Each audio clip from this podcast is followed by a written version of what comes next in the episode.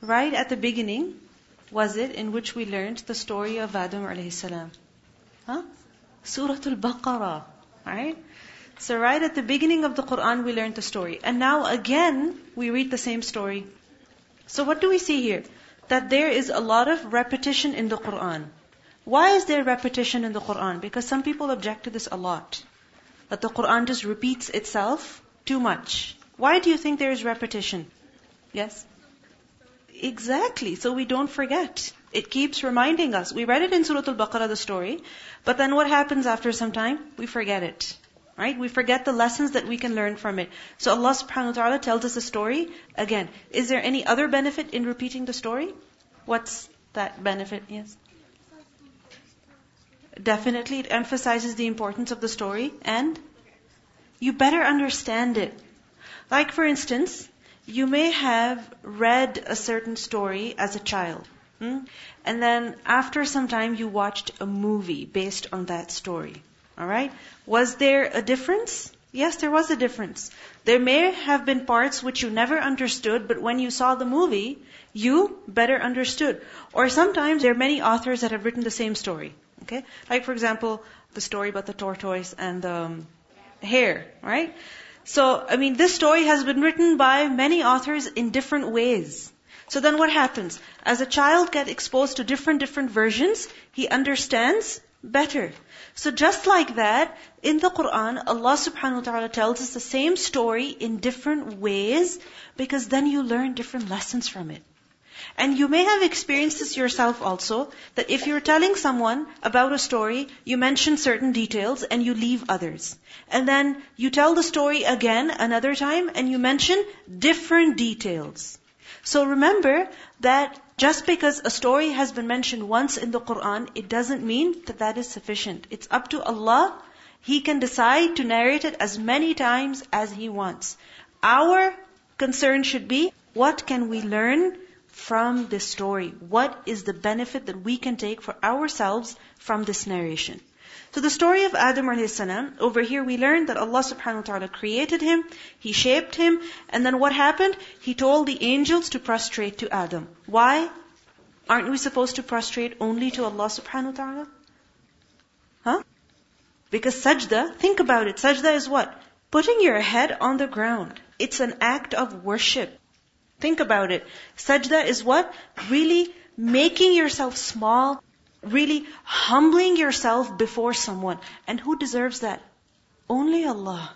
So why is it that Allah told the angels do sajda to Adam? Why? Yes. This was meant to prove to the creation at that time the high status of Adam alayhi salam. And it shows to us the humility of the angels, that they had no ego there. They said, okay, Allah, you're telling us to humble ourselves, to make ourselves small in front of Adam, sure we'll do it. Because you are telling us, because you are commanding us. Many times it happens with us that Allah subhanahu wa ta'ala, He has kept difference in the status of people, in the position of different individuals. So for instance, if there is a person who is of a particular gender, who is performing a certain role in a family, he has been given a higher status compared to the rest of the people of that same family. Take the example of the husband or the father. Allah subhanahu wa ta'ala has given him that status. Allah has given him that authority. So what does that mean? That the rest of the people of that household, they have to accept that. Not because they have to worship the husband or that they have to worship the father. No. This is in submission to who? Allah subhanahu wa ta'ala. But many times we see that women have a lot of problem respecting their husbands. And I have to say, I'm really sorry, but many Muslim women, many practicing sisters also suffer from this disease. Disrespecting the husband not accepting his authority, treating him like a child, not giving him the respect that he deserves. And this, my dear sisters, is not just disrespect to a fellow human being, but in fact this is disobedience to Allah Azza wa Jal. So never think it is cool or it is very good to disrespect your husband. Because many women, this is the advice that they give to other sisters. Control your husband. Control your husband. How? By yelling at him. Show him that you have a mouth. Show him that you're very confident. Show him that he has to listen to you. Control him. But this is not how you win somebody's heart. By humiliating them. By not giving them the respect that they deserve. This is the height of ingratitude. Once the Prophet ﷺ, he was passing by a group of young women. And he said to them, be careful. Be careful, meaning don't be of those who are ungrateful despite having blessings. So one of the women, she was confident, so she went up to the Prophet ﷺ and she said, what do you mean? We don't understand. So he said that one of you sits in the house of your parents for so long. And then Allah blesses her with a husband. And then what happens? One day that poor guy does something to displease you and you say, I have never seen anything good from you. I have never seen anything good from you. Whereas she knows that she cannot be independent of that husband. She is in need of that husband. Even if it's not financial, it's emotional fulfillment.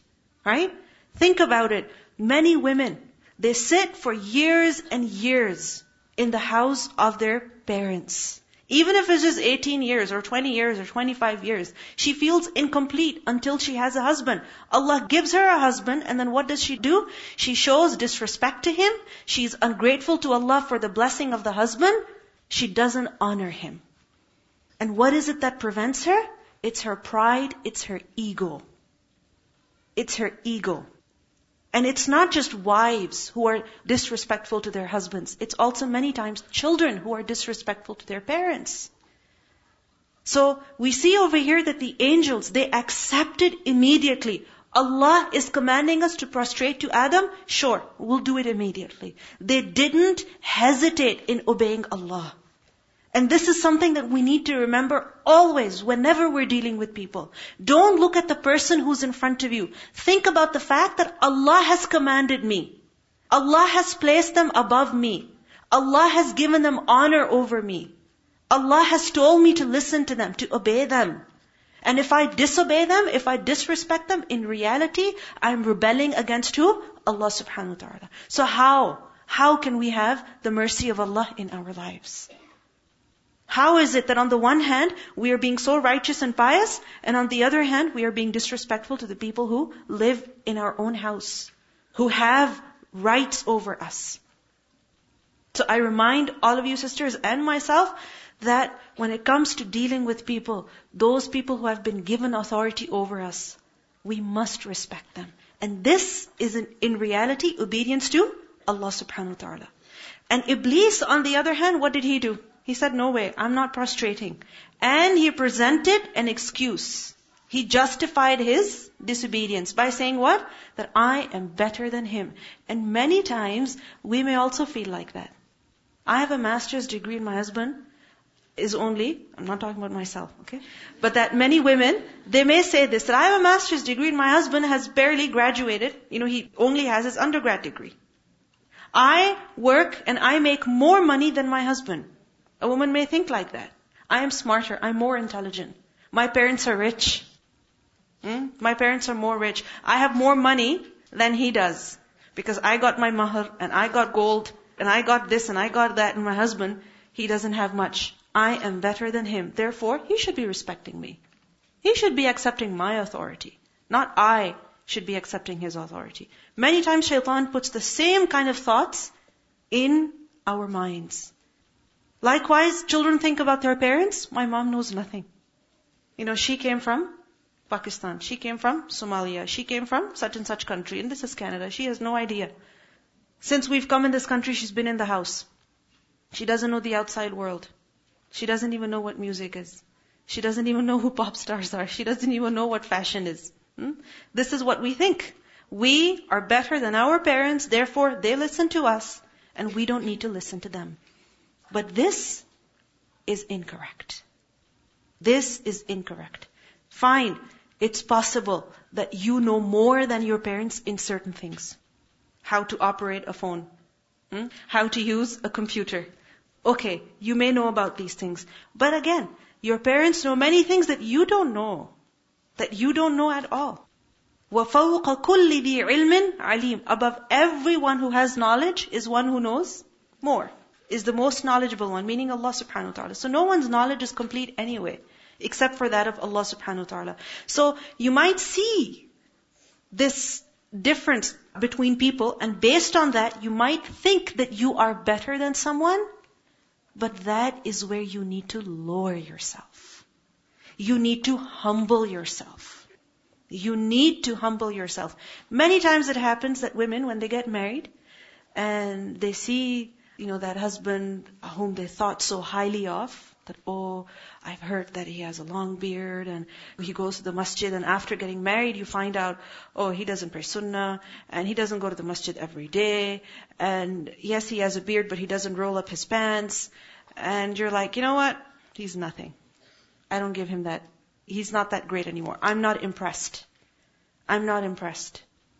But this is not right. Even if you're not impressed by him, still he is your husband. And you have to respect him. You cannot say, Ana minhu. You must respect him. And when you will respect him and you will lower yourself, then Allah will grant honor to you. Because in hadith, what do we learn? Man tawada'a lillahi rafa'ahu. Whoever lowers himself for Allah, Allah will elevate him. Because sometimes it's very difficult when you know that your dad doesn't have any idea about the phone that he's talking about. Right? And you know. And he's going on and on, and you're like, Dad, what are you saying? But at that time, hmm, you know, smiling and acknowledging and telling them nicely, humbling yourself over there, or just behaving like, or just being, you know, like a completely ignorant person in front of them as if you're learning from them, and you know that what they're saying is wrong, but still, humbling yourself over there, that is what will bring you honor. من تواضع لله رفعه الله. Because those people who become arrogant, they are not close to Allah. They can never draw near to Allah. Because what happened to Iblis? When he presented this logic that I am better than him, Allah subhanahu wa ta'ala said, قَالَ He said, فَهْبِطْ مِنْهَا Then get down from here. Get down from here. فَهْبِطْ Habata is to get down from above. So someone is high up, and he comes down. So فَهْبِطْ مِنْهَا Get down from here. فَمَا So not يَكُونُ It is, meaning it is not allowed. لَكَ for you, and that تَتَكَبَّرَ You become arrogant. فِيهَا In it. Where? In Jannah or wherever this conversation was taking place. Basically, in the presence of Allah. That you have no right to be arrogant over here. So get away from here. Get down from here. There's no room for the arrogant near Allah subhanahu wa ta'ala. Arrogant people are not welcome, are not welcome in the presence of Allah Azza wa Jal. It is only the humble, it is only the humble who draw near to Allah.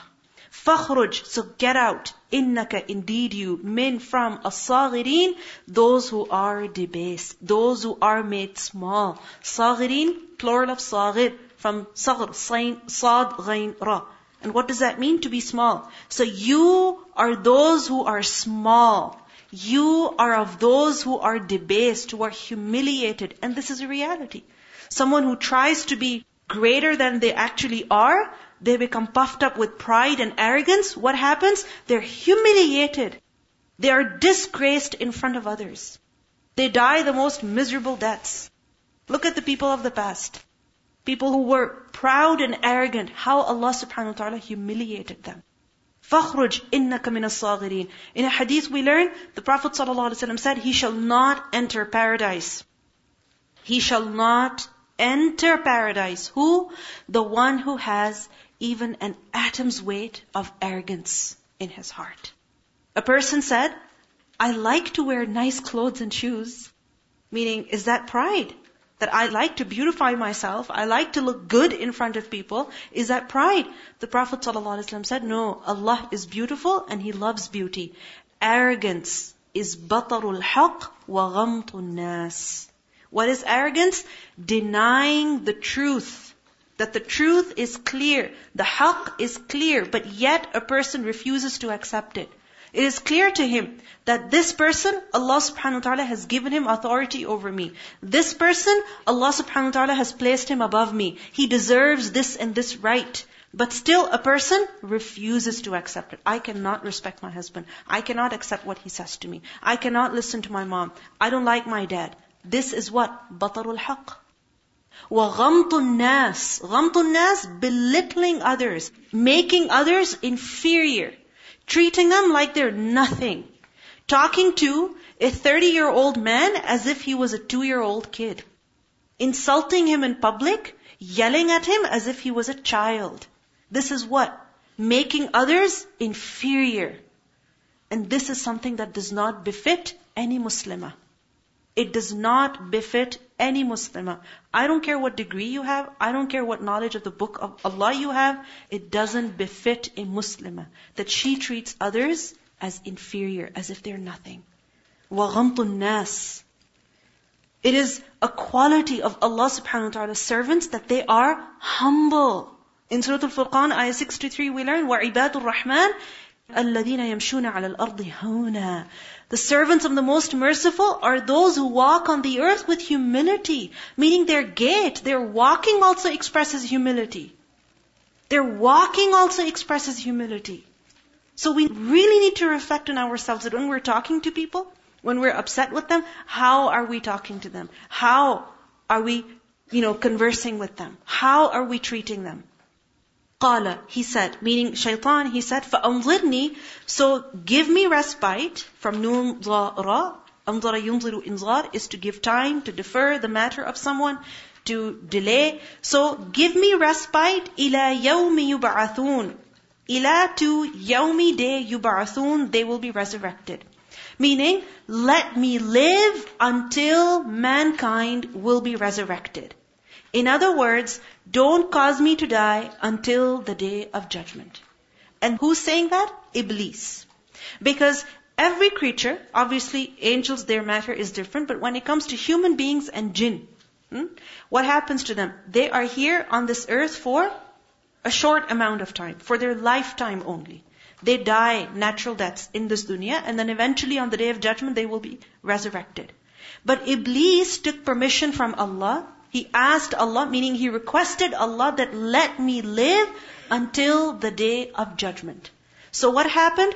Qala, he said, innaka indeed you, min from al-munzarin, those who were given respite.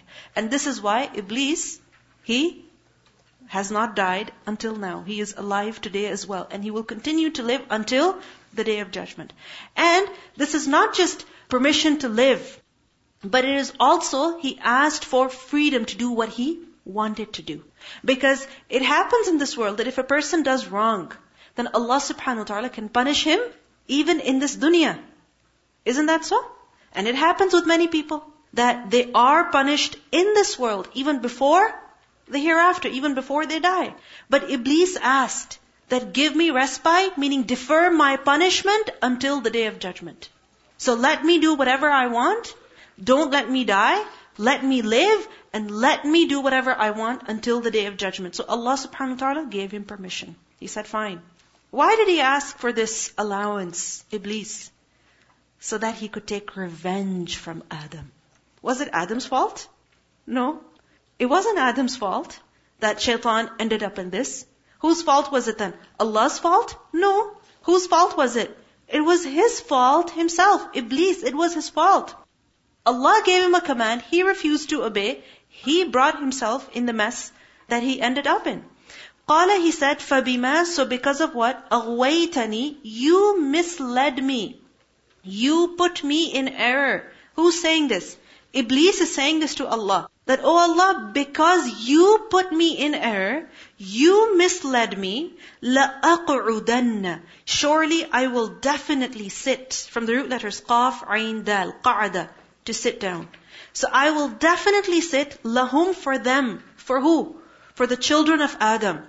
Sirataka, where will I sit? On your path. Which path? Al-mustaqim, the straight. Meaning the straight path that leads to you, O Allah, the children of Adam, when they will be on that straight path, trying to reach you, meaning your pleasure, then what will I do? I will sit on that path, trying to mislead them. There's two things that we see over here. That Iblis is basically very angry with Adam alayhi and he is blaming Allah subhanahu wa ta'ala. For what? For his error. Notice the word aghwaytani. Aghwaytani is from ighwa, ghain, waw, ya. Ighwa is to mislead someone. Okay? To mislead someone. And Iblis is saying over here to Allah that you misled me. How? That you ordered me to prostrate to Adam, and when I refused to prostrate to Adam, what happened? You became angry with me. And as a result, I am in this mess now. As a result, my life is ruined. As a result, forever, I am going to be of those who suffer loss. Look at the logic. Hmm? You ordered me, and I refused, and you became upset with me. Well, whose fault is that? Your fault. You should have listened. Right? But many times it happens that we present the same, you know, logic, or we blame Allah subhanahu wa ta'ala, we became our circumstances. We blame our circumstances instead of ourselves. So for example, if we became very angry at a certain occasion, what do we say? So and so was making me so upset and she was doing this and he was saying that and I just lost it. So it's not my fault. It's the whole world's fault. It's their fault. It's not my fault. She made me upset. She made me lose my patience. She made me angry. It's their fault, not my fault. No, it is your fault because you chose to be angry. You could have kept quiet. You could have walked away. You could have responded in a better way. You could have just avoided that situation, but you chose to behave like that. So it is your fault. It's not anybody else's fault. But think about it. Don't we present this excuse most of the time? Isn't it? When we become impatient, when we yell at someone, even when we fail an exam, what do we do? We say, oh, my friends, they were distracting me. My family, there was, you know, a wedding, there was a party, and so there was so much going on, I just didn't get to study. I just couldn't do an assignment. We present excuses. But in reality, whose fault is it? It's our fault. We, it's our fault. We blame circumstances and we blame people. And that is what shaitan did. He blamed Allah. You misled me. And he was very angry at Adam. That because of you, I am in this mess. But it wasn't Adam's fault. It wasn't Adam's fault. Allah subhanahu wa ta'ala is the one who ordered him. Now, person might say, why did Allah give him such a difficult command? It wasn't difficult. If the angels who were better than Iblis, if they could prostrate to Adam, then what does it mean? Iblis could also prostrate to Adam. Right? Just like that, in our lives we think that doing a certain thing is very, very difficult. So for example, some women say, I cannot treat my husband nicely at all. I just cannot, you know, speak to him in a humble manner, in a nice manner. I just can't do it. It's just not in me. No. You have to bring it in you. Because if other women could do it, you can do it too. Right? Just like that, we say, I can never forgive this person. I can never forgive them. I can never get over what they said to me, what they did to me. No, you actually can. Why? Because if others can do it, you can do it too. Whenever a deed seems too difficult to do, always tell yourself, if others can do it, I can also do it. And there is nothing impossible in this dunya. Nothing impossible. If you have the will, you have the determination, and you seek Allah's help, everything you can manage to do. If somebody is trying to make you mad, they keep saying nasty things to you, you just ignore them and walk away. You just don't pay attention to what they're saying. They keep following you, go tell your teacher or go tell your mom. Seek somebody's help. Yes, you should do that. Because many times it happens that people will not leave you until they get something out of your mouth. They get something out of your mouth. They're just, you know, prompting you to react in some way. But you just ignore them and they will fizzle down. Typically, what do we do? Somebody says a small statement to us and we answer back in a much worse way. Right? They said one no to us and we start yelling at them. We start yelling at them. There's a, a movie about this baseball player. Hmm? Jackie Robinson. Hmm? You know what I'm talking about, right? The kind of racist remarks that he receives. He's in the field to play ball. And what happens? He's told, no black people, and not black people, no niggers allowed here. And he is humiliated, insulted in public. Nobody stands up for him until very late. But watching those scenes reminded me of what the prophets went through and what Allah means when He tells us to be patient and when He tells us to control ourselves. Because when you are controlling yourself, when you are controlling yourself, really, Allah subhanahu wa ta'ala will elevate you in the eyes of others. He will raise you. But at that time, you need to humble yourself. You need to lower yourself. You need to control that urge to answer back, to react negatively. It's very difficult, but it's the greatest victory that you can have. We think victory is yelling at someone. We think victory is answering back. But what did the Prophet ﷺ say? Who is the strong one? Who is the strong one? The one who can control himself. The one who can control himself. The one who can be victorious over himself. That is strength. Silent? You know, when you answer back and you talk angrily, then you're satisfied for that second or that minute, and then you spend your whole day in regret. Mm-hmm. Like for that one minute where I was satisfied and I got out everything I had to say, I'm spending the whole day miserable, and now I'm feeling guilty. Yes. Right? Yeah, you feel guilty about it. And then what happens is that people will react even more to you. And then you have to deal with that. Assalamualaikum. I'm not sure if this is like an authentic hadith, but um, might be that there will be more women in the hellfire because they were ungrateful to yes, their husbands. Because of their ingratitude towards their husbands. Prophet ﷺ warned the women because this ingratitude is very common. So Iblis blamed Allah. قال فبما أغويتني لأقعدن لهم صراطك المستقيم. You misled me. You gave me this command. I couldn't obey. I didn't want to obey, and then you became upset with me. It wasn't my fault, your fault.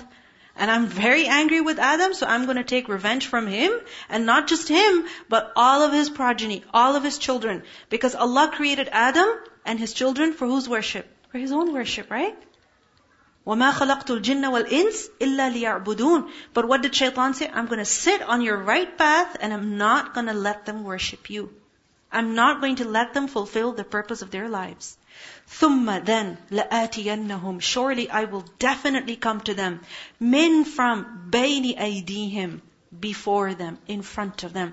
Meaning, I will come to the children of Adam from before them. Why? In order to lead them astray. That a person is walking on the right path, he's doing the right things, and what will shaitan do? He will come from from the front. How? That he will create hurdles for him, difficulties for him. He will instill in him fears of the future that, oh, what if so and so says this? What if such and such happens? And then he beautifies the dunya for him. He distracts him by showing things in front of him. So as a result, a person forgets what he was doing and he starts chasing the world. Does it ever happen? Many times. That you're doing something good, and everything's fine, and then all of a sudden you realize you're just wasting your time. You're reading something very beneficial on the internet, and what happens? Right in the front, there's a pop-up. Right? And then what happens? There's a link on that, or there's an advertisement on that, and then you click it, and then from there, you just end up wasting an hour of your life. Bayni aydihim. A person is doing something really good, Shaitan distracts him. He beautifies the world for him. Aydihim. Wa min khalfihim. And from behind them. I will come to them from behind them as well. How? That I will literally push them into committing sin. Like if somebody is coming from behind you, just imagine somebody's pushing you. You're reluctant, you're hesitant, but they keep pushing you, keep pushing you. Do it, do it, go there, go there. And just think of any fight or argument that you had.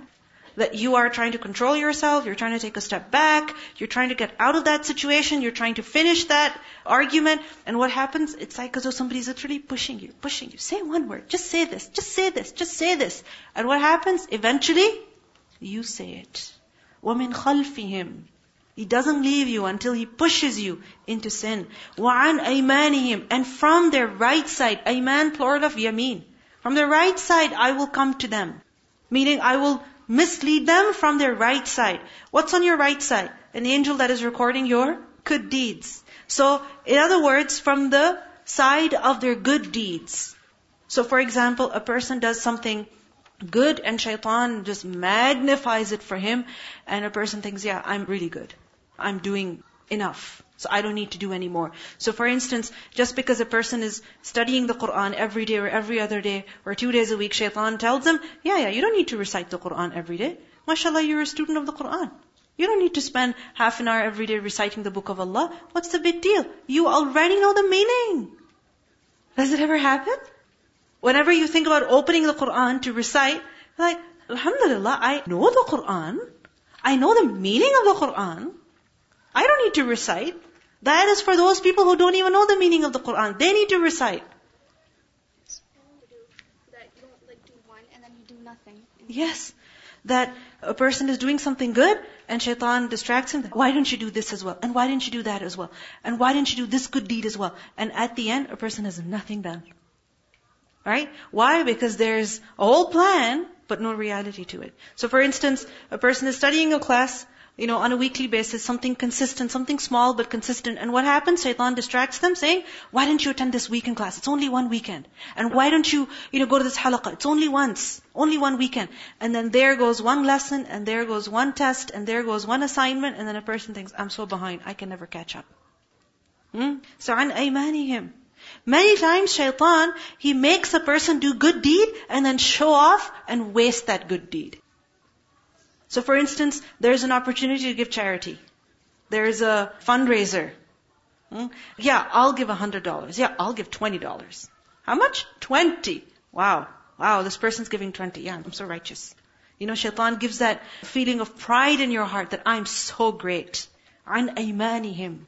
And then, not just that, وَعَنْ شَمَائِلِهِمْ And from their left sides. Shama'il, this is left. What is that? that from the matter of sins, meaning for, with regards to sins, how? That he belittles sins for us. So we think, yeah, it's only a small white lie. What's the big deal? I'm just yelling at this person once. What's the harm? What's the big deal if I disrespect my husband just this one time? Well, you know, I'm a human being as well, and I have feelings as well, and I get upset as well. And shama ilihim. Ghibah, backbiting about someone. You know, I need to vent as well. I have feelings too. Otherwise, I'm going to have an emotional breakdown. عن شمائلهم. The matter of sins. Belittling sins. But what do we learn from hadith? That small sins are like what? That a group of people collecting little pieces of wood. And what happens? That when they are collected, and then they're burned together, it's a huge fire. So just like that, one sin here, one sin there, one sin there, and together they're enough to destroy a person.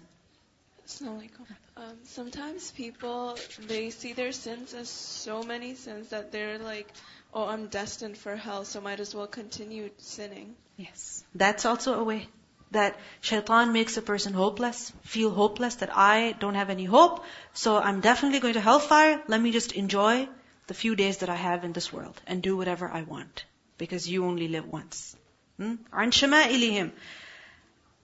And he said, وَلَا تَجِدُوا And you shall not find. Iblis is saying this to Allah. Oh Allah, you will not find. أَكْثَرَهُمْ Most of them, shakirin, ones who are grateful. Meaning you will find that most of the people are not grateful. You will find that most of mankind is what? ungrateful. Is this true? Yes. So ingratitude comes from who? Shaitan. It's his greatest weapon against us. Because a person could be, you know, a great devout worshipper. Okay? He worships Allah, prays salah, reads the Quran. But in their heart, they are ungrateful to their husband. They're ungrateful to their parents. Ungrateful to Allah for the favors that He has bestowed on them.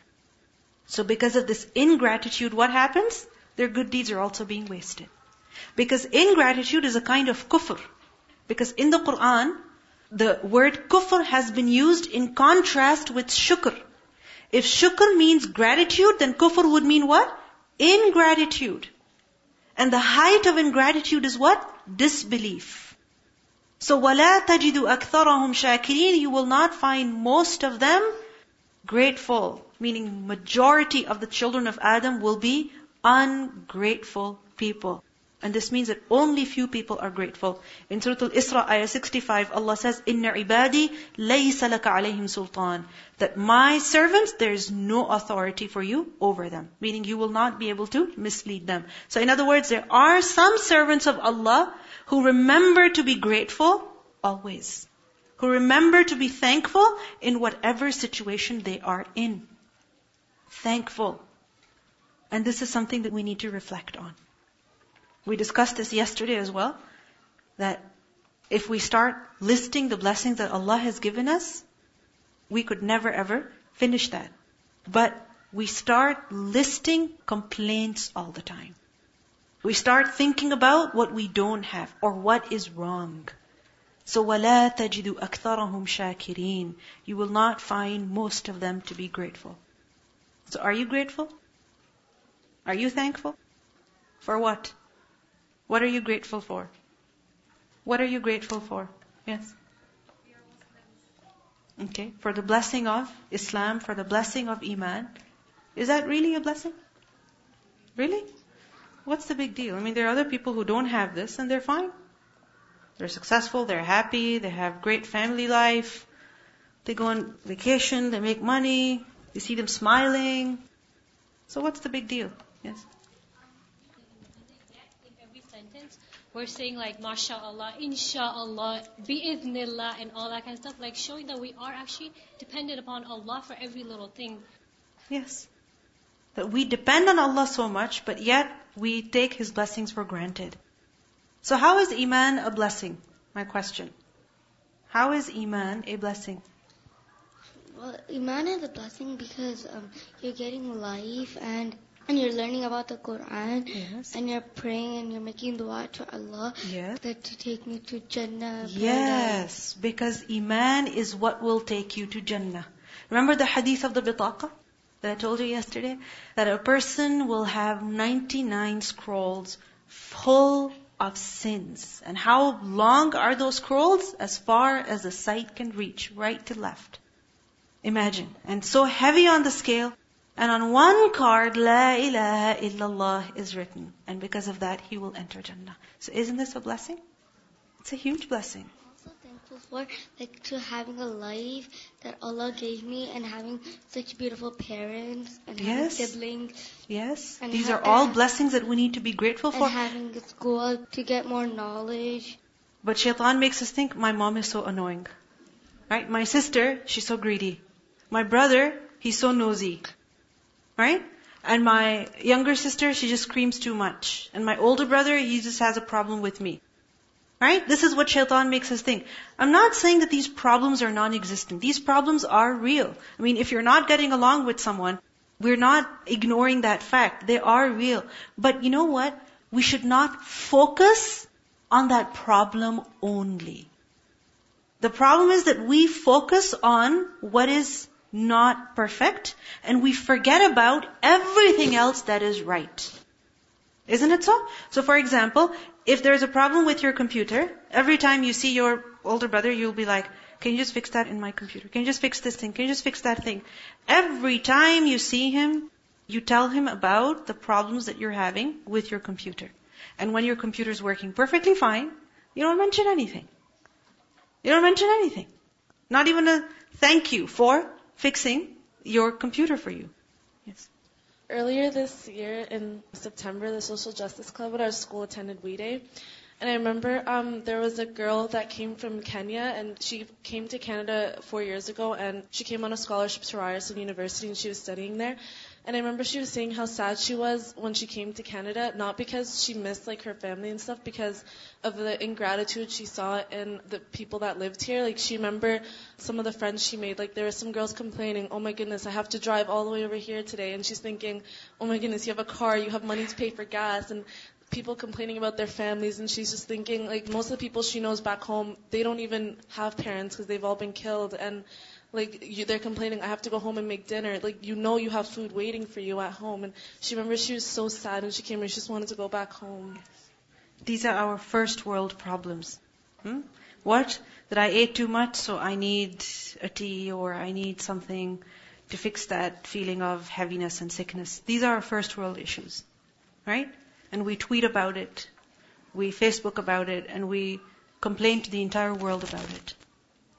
One of the biggest blessings that at least I know I take for granted is our health, you know, because it's something that, you know, we feel entitled to. We were born healthy, we should live a healthy life, and we take it so for granted because every day I wake up and I don't even think twice about, you know, alhamdulillah, I woke up feeling perfect today. And last week, I felt really, really sick. I had this miserable ear infection and I didn't get one for three years.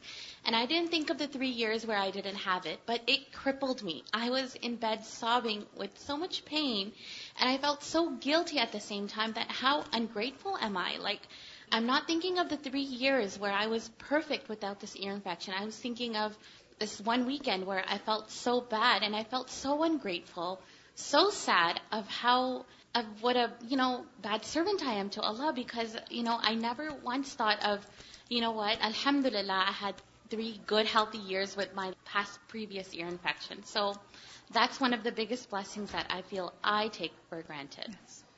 This is why whenever a believer suffers from any calamity, big or small, any kind of difficulty, what should he say? Inna lillahi raji'un. We belong to Allah. So when we belong to Him, we accept whatever He decides for us. Alhamdulillah, in good times, and Alhamdulillah, ala kulli hal, in difficult times. Because Allah deserves praise and gratitude no matter what situation we're in. Because even if 50 things are wrong in our lives, there will be at least one thing or the other that is still right. And if we start looking at different things in our lives with this perspective, really we would be happier people and we wouldn't complain that much. And we wouldn't have that many problems because our problems, they get worse because of our ingratitude. So for example, a husband, imagine, think about it. He's working five days a week, sometimes overtime. Why? In order to bring good amount of money home. And when he comes home, the wife complains, you didn't vacuum yesterday. And, you know, I'm really tired and you don't understand what I go through. And these kids drive me crazy. And you forgot to vacuum and you put your clothes outside the laundry bin. How dare you do that? Don't you have any respect for the many hours I spent cleaning the house and maintaining the house? Yes. Yes. He has those deficiencies. But think about the fact that he is working so many hours to bring you money. To take you where you want to go, to buy you clothes that you want to wear, to put jewelry on you. He's working at a place which doesn't have windows, that doesn't have fresh air. But we forget about those things and we think about the problems. We focus on those problems, we fight over them, we argue over them, and as a result, we make our lives miserable. Always focus on the positive. This is a tool of shaitan. He will make you ungrateful because when you're ungrateful, then everything will get ruined in your life. Everything will be nasty in your life. Go ahead. Assalamu alaikum. Um, I know a, a, lady who was perfectly healthy like us, and uh, all of a sudden she got um, a mouth cancer. And um, now when I look at her, every single time I look at her, because I've seen her, she can talk normally like us before, but now she can't. Even the fact that we don't even realize the saliva that comes in our mouth without even realizing we, you know, swallow it in every single second of her life she has to swallow it in she has to make sure because it will come out And one time someone was telling me that she was taking more time in break because she cannot chew her food like us. She needs 45 minutes to have a meal and we can alhamdulillah eat sometimes in 5 minutes. So the dua that i read every time when i look at someone in difficulty and that we should all read as well i'm sure many of you read alhamdulillah allazi afani mimma ibtalaka bi wa faddalani ala mimman khalaqa it gives you such peace in your heart that inshallah you know allah subhanahu wa ta'ala will not test you that way and may allah make it easy for them as well. Amen. Yes sister.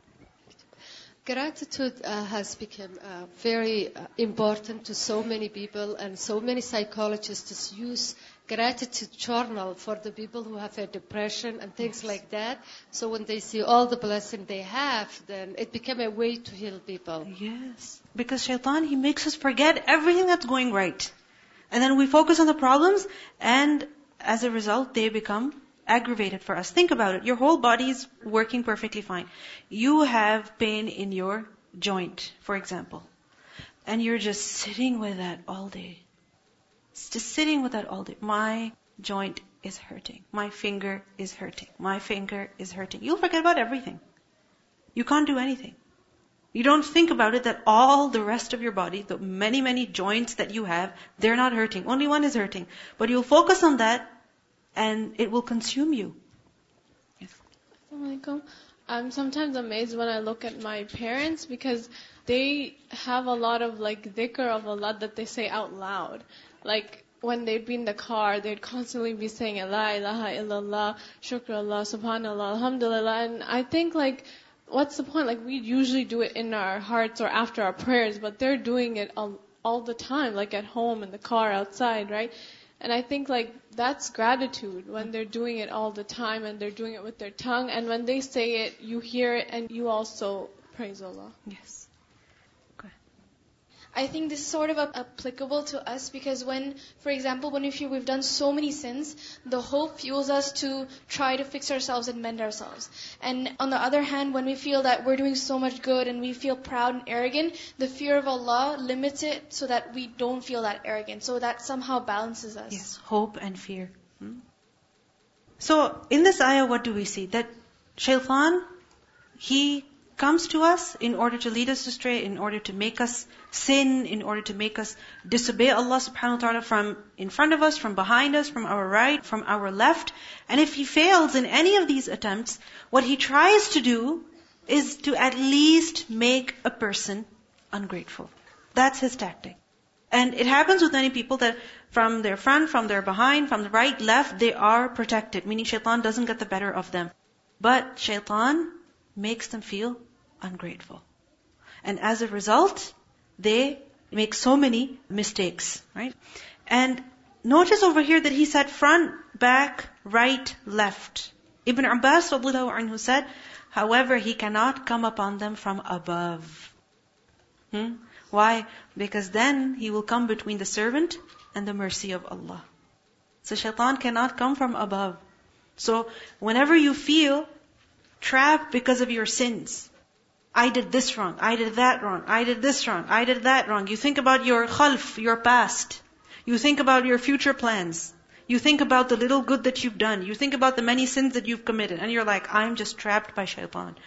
Then what do you need to do? Raise up your hands, lift up your hands. Because shaitan cannot attack you from above. He can never come between you and your Lord. No matter what sin you've done. No matter what you know, error you've made, you can always, always lift up your hands and beg for Allah's mercy.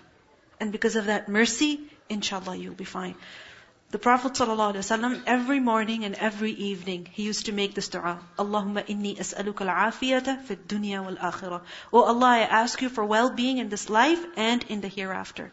Allahumma inni as'aluka al-afwa wal afiyah. Oh Allah, I ask you for forgiveness and well-being. Fi dini wa dunyaya wa ahli wa mali. In my religion, my life, my family and wealth. Allahumma astur wa amir rawati. Oh Allah, cover my errors and comfort my fears, meaning the fears that I have, the anxiety that I have, comfort it. اللهم احفظني من بين يدي ومن خلفي وعن يميني وعن شمالي ومن فوقي وأعوذ بعظمتك أن أغتال من تحتي. O Allah, protect me from before me and from behind me, from my right and from my left and from above me. And I seek refuge with your greatness from being killed from below me. Meaning you protect me against shaitan. That shaitan doesn't ever get the better of me. Imagine the Prophet ﷺ made this dua morning and evening. So shaitan, he promised this, that I am definitely going to lead people astray in these different ways. Allah subhanahu wa ta'ala said, قال, He said, اخرج منها, get out from here.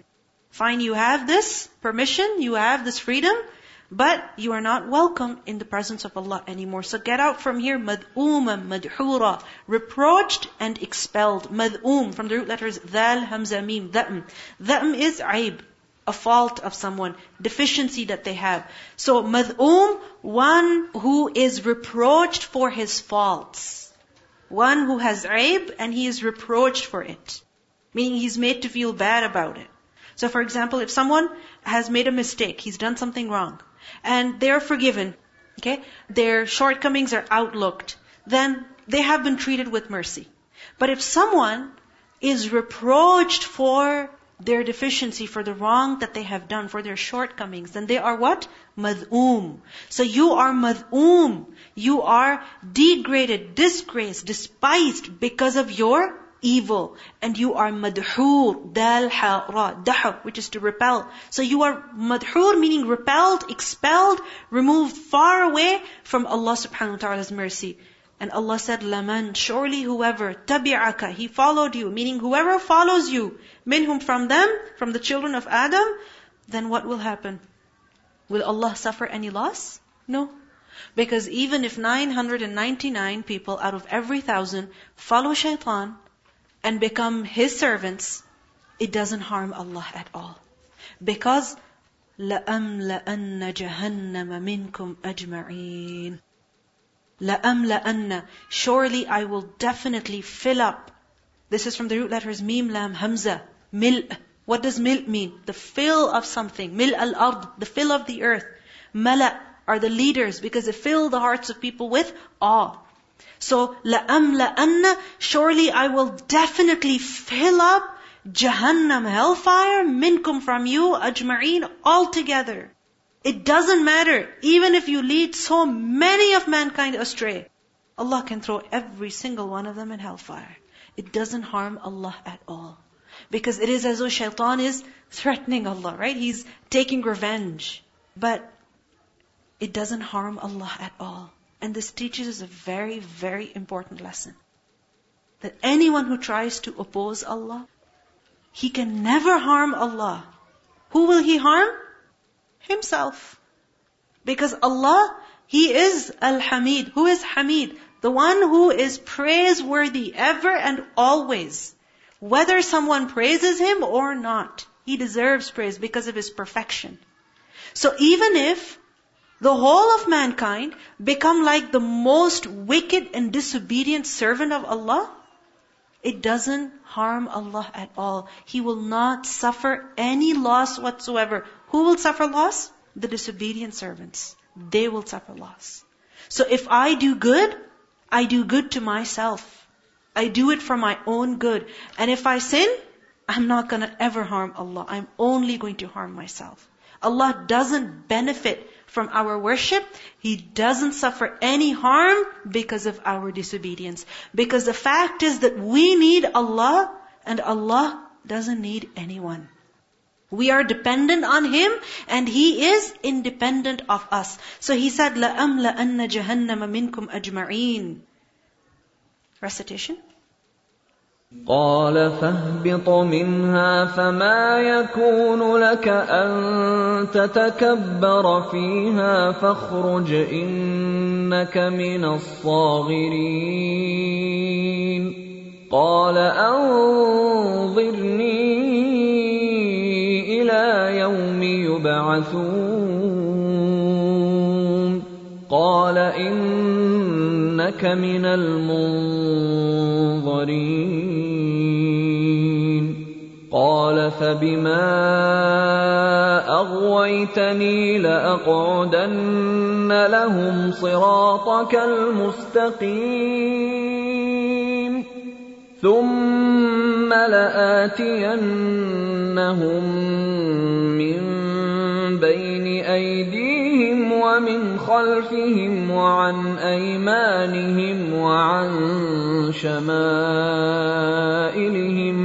ولا تجد أكثرهم شاكرين قال اخرج منها مذءوما مدحورا لمن تبعك منهم لأملأن جهنم منكم أجمعين So how do we fight shaitan? By being grateful. That is where it begins from. Because when you're grateful to Allah, to the people who are around you, then you are positive, then you are hopeful, then you are motivated to obey. It really changes you. Gratitude completely changes you. So the way to fight shaitan, the way to have victory over him is to be grateful always to Allah and to the people who are around us. So let's start it right now. Take out a piece of paper. Take out a piece of paper and write your name on it. Show me your piece of paper. Everybody. It shouldn't be a letter size paper, okay? Fold it. If it's too big, then fold it. And lift it up so that I can see it. People from the right side, Okay, so everybody lift up your paper. I want to see it. Everyone. Don't put it down yet. Until I tell you. Everyone. Okay. Write your name on it. And write the date. And then write one thing that you are grateful to Allah subhanahu wa ta'ala for today? What are you grateful to Allah for? One thing. And mean it from your heart. Don't just write something for the sake of writing it. So I don't want cliche, you know, answers. I'm grateful for being a Muslim. I'm grateful for the blessing of Quran. Yes, they are definitely blessings. But I don't want you to write them just because that's something you're supposed to be grateful for. Done? Lift it up if you're done. Good. Okay. Those who've lifted up GIs, please collect it. Jazakumullahu khairan. You wrote your name on it, right? Good. Let me also collect it, it'll be faster. Hmm, okay. You know, in the Quran, Allah subhanahu wa ta'ala says, وَأَمَّا بِنِعْمَةِ رَبِّكَ فَحَدِّثْ As for the blessing of your Lord, حَدِّثْ Talk about it. Mention it. That I am grateful for this blessing. Why? Because it makes you grateful. It forces you to be grateful. Because these blessings, we already have them. And in the back of our minds, yes, we are happy about them, but when we say it, when we write it, then we mean it. So writing about your blessings helps you become grateful. It helps you become grateful. Alright. Done? I want everybody to give something now. Don't take it home. Okay? One of the sisters, she mentioned gratitude journal. Hmm? That every day you write about a few things that you are grateful for. I want you to try it. Try it for like five days in a row.